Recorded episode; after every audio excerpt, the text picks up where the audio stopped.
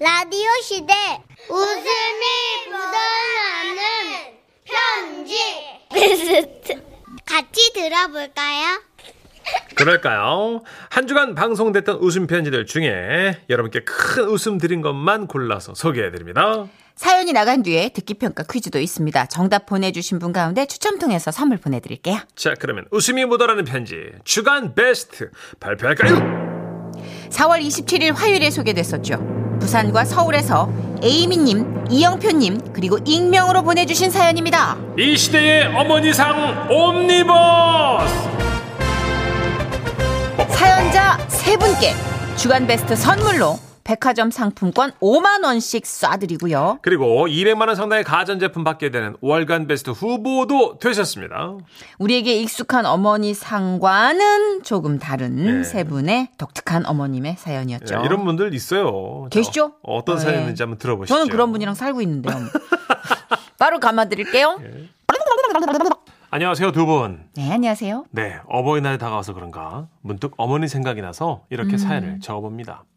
그러니까 지금으로부터 25년 전 저는 인천시 북구 산곡동에 있는 번개부도 아 번개 부대 부두는 어디 어디서- 부두는 저기 부 이거죠.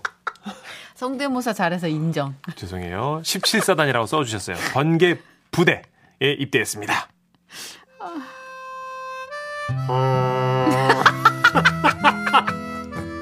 아, 군생활 하면서 느끼는 감정 중 가장 큰 것은 어머니가 많이 보고 싶고 그립다는 거죠.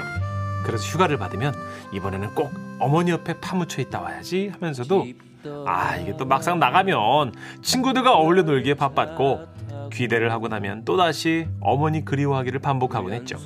그러다가 겨울에 입대하여 처음 맞이하던 봄 마음을 붙이지 못해 삭막하기만 할 무렵 어머니로부터 편지를 받았습니다. 아, 어머니가 편지 보내셨구나. 예 그렇습니다. 아마 읽다 보면 많이 울게 될 거다. 아, 그렇습니까? 그게 똑같이 사랑한다 하는 말도 집에서 들을 때랑 여기서 들을 때랑 많이 다르다. 나도 뭐 입대 후에 첫 어머니 편지를 받고 많이 울었지. 아. 눈물이 나더라도 창피하다 생각 말고 마음껏 울어라. 이, 이해하겠습니다. 충성! 그래, 얼른 편지 뜯어봐. 그래서 저는 마음의 준비를 하고 편지봉투를 뜯기 시작했습니다. 뜯고 보니, 아, 일단 편지가 매우 간결했습니다. 저희 어머니가 평소에도 그렇게 다정다감한 성격은 아니셨기 때문에 일단 뭐 그 분량에 대해서는 이해를 하고 넘어갔어요. 그런데 편지봉투에 세 숟가락 정도의 씨앗이 담겨 있고 이런 글이 쓰여 있었습니다. 사루비야, 맨드라미, 채송아 씨앗이다. 군다라 머시마들끼리 칙칙할 낀다. 꽃이나 뿌리라. 그 중에 네 얼굴이 제일 칙칙할 낀데. 끝, 끝, 끝. 이게 다, 그게 다, 그게 다. 이게 끝이었어요. 군대 간 아들에게 보낸 우리 어머니 편지에는 아들의 안부나 건강을 염려하는 글 따윈 없었습니다. 한 줄도 없었고 네 얼굴이 칙칙하니까 꽃이나 뿌리라가 전부였습니다. 다음날 저는 어머니가 주신 씨앗들을 막사 주변에 뿌렸고 여름이 되자 그 씨앗은 채송화를 제외하고는 지천으로 꽃을 피워 아주 보기가 좋았습니다. 야, 김희병 어머님이 성견지명이 있으셨네. 뭐 고개를 돌리는 곳마다 꽃이 눈에 들어오니까 마음이 편안해지네. 어머니가 가까이 계시는 것 같고 말이야. 어머님의 지혜가 대단하시다. 솔직히 지혜가 대단하신 건 잘 모르겠고요. 어머니의 꽃시자 덕분에 그 시절 부대에서 제 별명은 꽃순이였습니다. 그리고 그 후 어느 날 제 밑으로 쫄병이 들어와서 장기 자랑할 때 그가 이런 노래 불렀죠. 야야야야야야야야야야야야 꽃바구니 옆에 끼고 나물 캐는 아따 누, 아가씨야 군인이 누가 그런 노래를 부르냐. 네 여기 사방에 꽃이 흐드러지게 피었기에 저도 모르게 이 노래가 나왔습니다 으시라. 아따 야야 사방에 꽃 피게 한 놈 누구요? 나와보라. 그래서 꽃이 필 때마다 한 번씩 불려나가긴 했지만 뭐 그래도 저는 꽃순이라는 별명이 좋았기에 불만은 딱히 없었는데요. 꽃 피는 계절이 오니 또 그때 생각이 나네요. 혹시 저희 어머니처럼 일반적인 어머니의 감성과 조금은 다른 분 또 계실까요? 여기 있습니다. 저희 엄마 얘기도 들어보실래요? 저는 해외에서 입국해서 지금 자가격리 일주일째입니다. 네네. 주변에는 왜 고립돼 있으면 혼자 외롭지 않냐고 물어보시는데 음. 저는 처음 이틀은 시차 적응한다고 시간이 어떻게 가는 줄도 몰랐고요. 3일째부터는 그동안 못 봤던 TV 몰아보면서 뒹굴뒹굴 하고 있습니다. 네. 하지만 이것도 하루 이틀이지. 아우, 몸이 찌뿌둥해서 집안 청소를 시작했어요. 했습니다. 화장실 청소를 하고 싶어서 보니까 세제가 필요한 거예요. 네. 그래서 엄마한테 문자를 보냈죠. 엄마, 욕실 세제 필요해요. 하나 사다 주세요. 이렇게 문자를 보내면 다음날 엄마가 아침에 출근하시면서 집 앞에 놓고 가시거든요. 다음날 아침에 일어나 보니까 역시나 엄마가 문 앞에 세제를 놓고 가셨더라고요. 그런데 세제 옆에 웬 검은 봉지와 쪽지가 놓여 있었습니다. 그리고 그 쪽지에 엄마 글씨를 보는 순간 갑자기 음, 울컥하며 그리움이 밀려오는 거예요.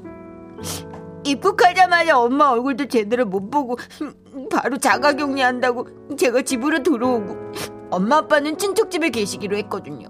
엄마를 보고 싶은 마음에 저는 서둘러 쪽지를 펴봤어요. 그 쪽지에는 이렇게 쓰여 있었습니다.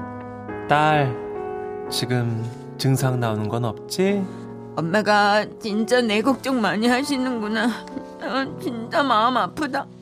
정말 속상했죠. 근데 이어지는 엄마의 말씀은 딸, 빈둥빈둥 놀지 말고 도라지나 깔아. 쪽지 밑에 검은 봉다리 도라지였습니다. 그리고 닭간 도라지는 혹시 모르니까 밖으로 내놓지 말고 일단 안에 두라는 주의사항도 적어주셨죠. 만약의 경우엔 폐기하시겠다고. 그러더니 그 다음날은 검은 봉지가 하나 도착해 있었어요. 마늘이야, 빈둥빈둥 놀지 말고 마늘이나 까자. 그래서 저는 요즘 매일 뭘 까면서 라디오를 듣고 있어요. 도라지 까고 마늘 까고 지금은 멸치 똥 따고 있어요. 2주일 동안 심심하거나 외롭지 말라고 처방 내려주신 우리 엄마의 큰 그림 정말 대단하죠? 최고예요. 아 정말 대단합니다. 하지만 우리 장모님도 만만치 않은 분이시던데, 아, 전 올해 그 환갑 간 넘은 이윤표라는 사람 오시다. 아, 저희 처가는 아들 둘에 딸 셋이 있는데요. 그 중에 셋째 딸인 경희가 제 아내죠. 어허. 예. 결혼하고 얼마 안 돼서 그 처가 식구들이 모였을 때 저는 장모님께 여쭤봤어요. 아, 참고로 저는 장모님을 그 어머니라고 부릅니다. 어머니, 그 딸 셋 중에 누가 제일 예뻐요? 어, 자네 큰 처형은 아담하고 귀엽지. 아이, 그럼 경희는요? 자네 둘째 처형은 어릴 적부터 아주 동네에서 인형같이 이쁘다고 소문났었어. 아이, 경희는 어땠냐고요? 그만하면 됐네. 아, 아, 신혼이었던 그때 제게 왜 그러셨나 모르겠어요. 세월이 흘러 34년 지난 지금도 장모님께서는 제 아내에 대한 어릴 적 얘기를 회피하고 계시는데요. 몇 년 전에 저희 집에서 며칠 묵으신 적이 아, 계신 적이 있는데 그때 약주 한잔 하시더니 이런 얘기를 하시더라고요. 아유, 너무 좋다. 진짜 오랜만에. 음, 윤표, 자네 둘째 처형은 정말 예뻤어. 예. 아주 큰 처형은 아담하고 귀여웠고. 음, 어머님, 그러면 우리 경희는요? 그만하면 됐네. 이야. 아니 셋째 딸은 왜 선도 보지 않고 데려간다는데 그 말 거짓말이었나요? 오죽하면 제가 맛있는 것, 옷, 신발 등등 사드리면서 어머니 우리 경이 예쁘죠? 하고 물었던 적도 있는데요. 그때 장모님의 매우 괴로워하시던 표정이 생각납니다. 내가 참 얻어먹은 게 있으니 참. 아, 하...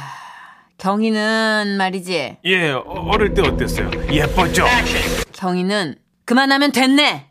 자네 왜 이렇게 뒤끝이 길어? 아, 됐다 그랬잖아 내가 몇 예, 번을. 예, 알, 알겠습니다.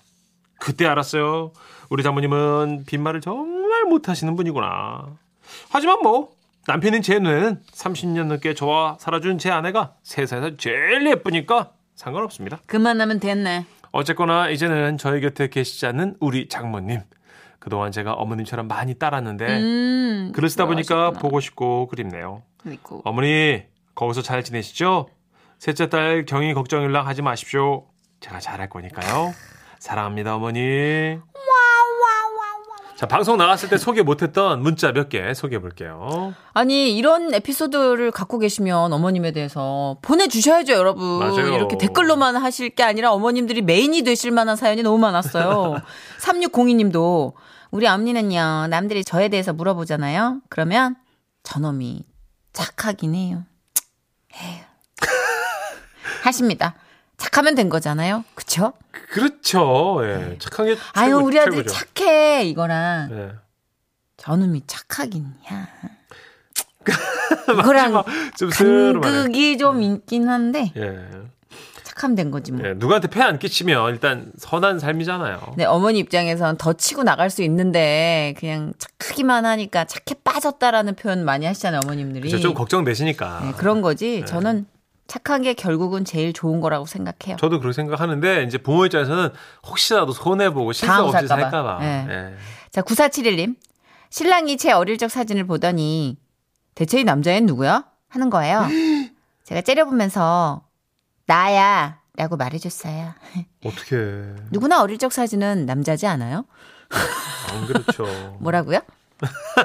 누구나 누구나 100일 사진은 쌓이고 어릴 적엔 다 남자지 않아요? 다 달- 그렇지 다- 않아요? 달라요. 달라요? 달라요. 음, 이상하네. 내가 알고 있는 사실과 많이 다르네. 예. 네, 알겠습니다. 예. 뭐 잘 넘어가시길 바라면서. 그래도 이 남자애는 누구야라고 정확하게 인간임을 표현해 줬잖아요. 아. 이건 뭐야라고 얘기를 해. 아, 그러면은 이제 이건 뭐야도 예, 있어요. 한동안 따로 살아야죠. 음, 예. 이건 뭐야? 미확인 생명체처럼 이건 뭐야? 이런 게 있으니까 아이고야. 사람임에 감사하며 예, 감사하며 살죠. 자, 오늘도 퀴즈 드려야죠. 웃음 편지 주간 베스트 듣기 평가 퀴즈. 사연을 잘 들으셨다면 남녀노소 누구나 맞힐 수가 있습니다. 듣기 평가 퀴즈 문제 주시죠. 사연자는 자가 격리 중에 욕실 세제가 필요해서 어머니께 부탁을 드렸는데요. 어머니는 문 앞에 세제와 함께 검은 봉지에 이것도 넣어주셨죠. 초롱꽃과에 속한 풀로 뿌리는 원뿔 모양의 먹기도 하고 약재로도 쓰이는 이것은 무엇일까요?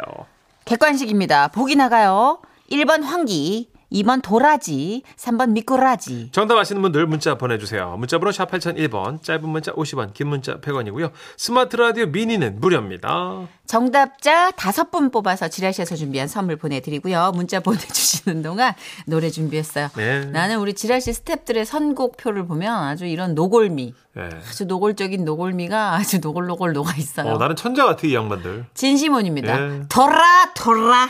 주간 베스트 듣기 평가 퀴즈. 원뿔 모양의 뿌리를 가진 풀로 먹기도 하고 약재로도 쓰이는 이것의 정답은요? 2번 도라지였습니다. 그렇습니다. 정답 보내주신 분 가운데 다섯 분 뽑아서 선물 보내드릴게요. 광고 듣고 올게요.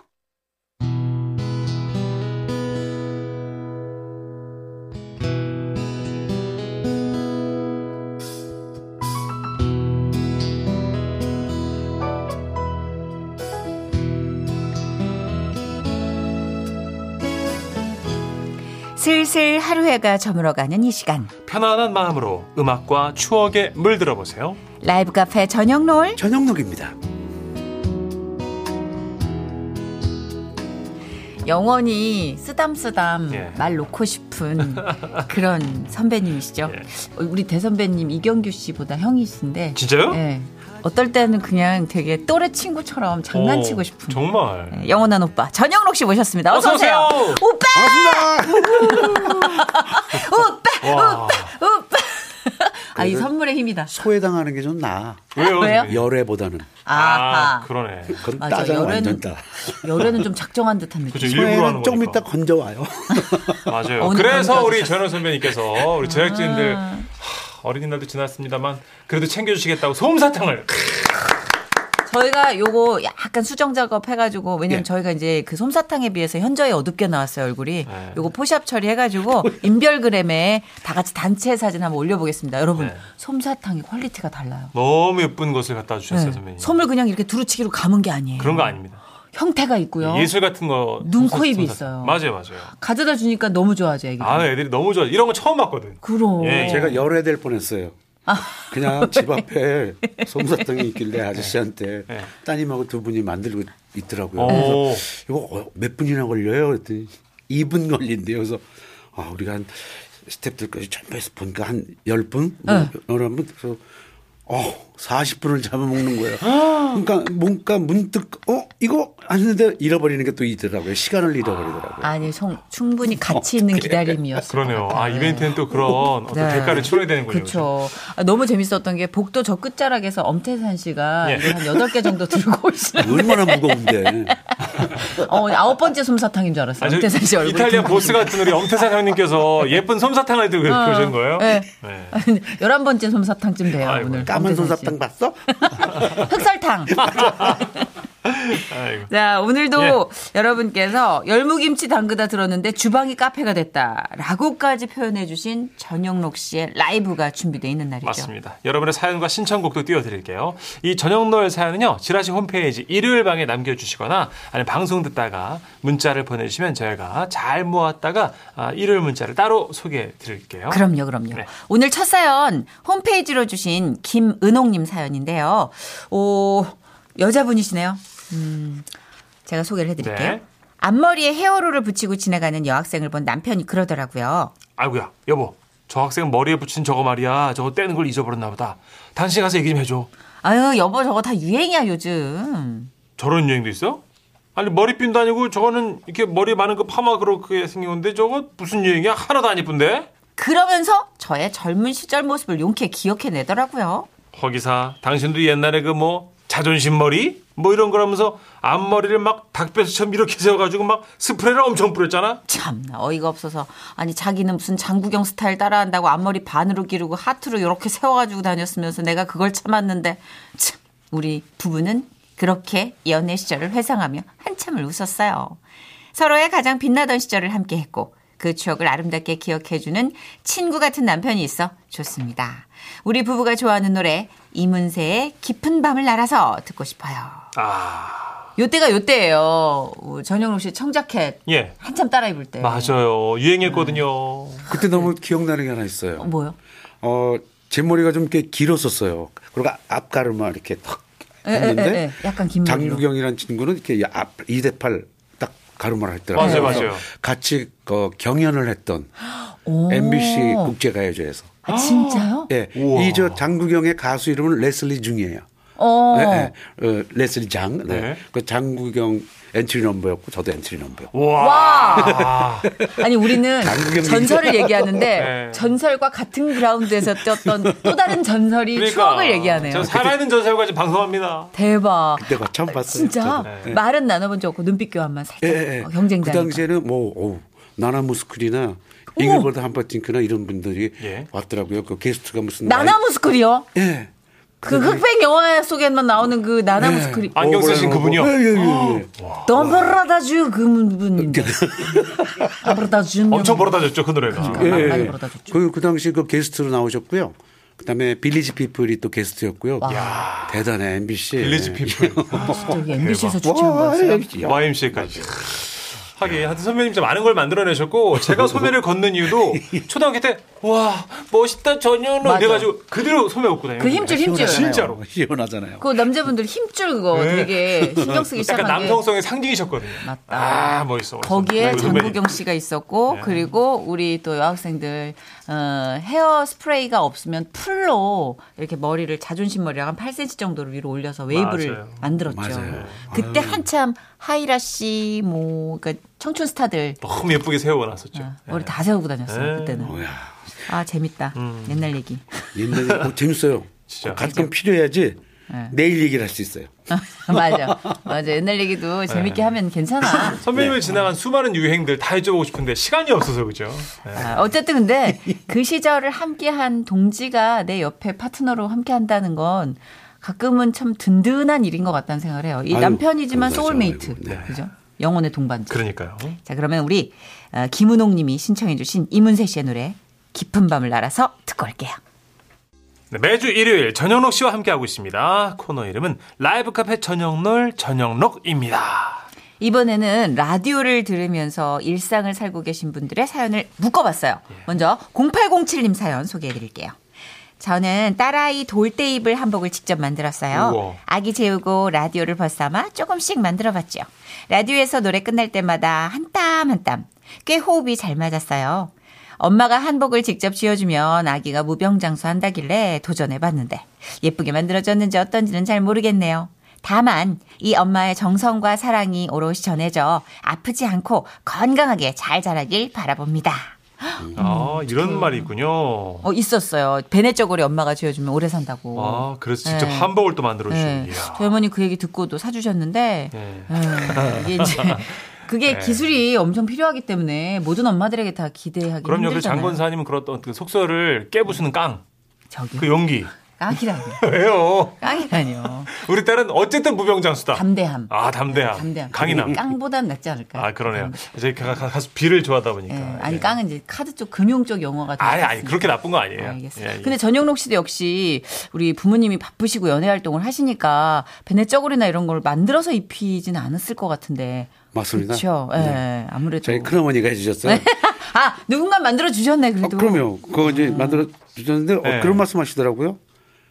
너는 생일 기 빠진 날 오면 미역국 누가 끓여줬으면 좋겠어. 어.